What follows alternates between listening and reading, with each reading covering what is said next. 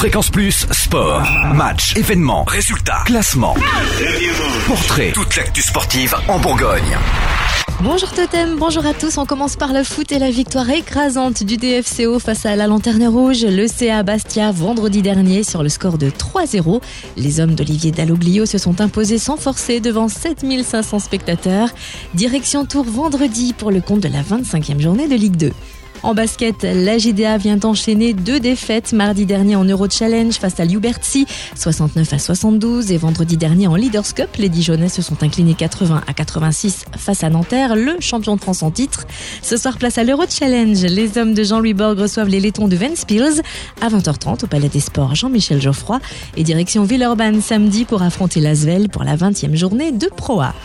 En hockey, pour la 26e et dernière journée de Ligue Magnus, les Ducs de Dijon se sont imposés 9 à 6 face à Épinal sur la glace de Trimolet. Place au play-off le 28 février pour les quarts de finale. En hand, après sa défaite à Montpellier mercredi dernier, le DBHB s'apprête à disputer son premier match à domicile de la deuxième partie de saison. Les Dijonnais reçoivent Chambéry demain au Palais des Sports Jean-Michel Geoffroy en 16e journée.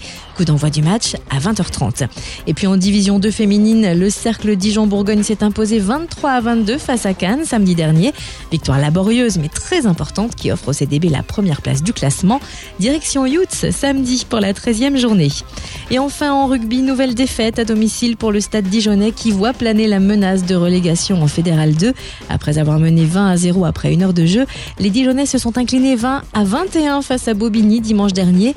Ils se déplaceront dans l'Allier à Montluçon dimanche prochain pour le compte de la 15e journée de Fédéral 1, tandis que de son côté, Chalon recevra Chambéry dimanche à 15h au stade Léo Lagrange. Fréquence Plus Sport, retour sur les temps forts en Bourgogne.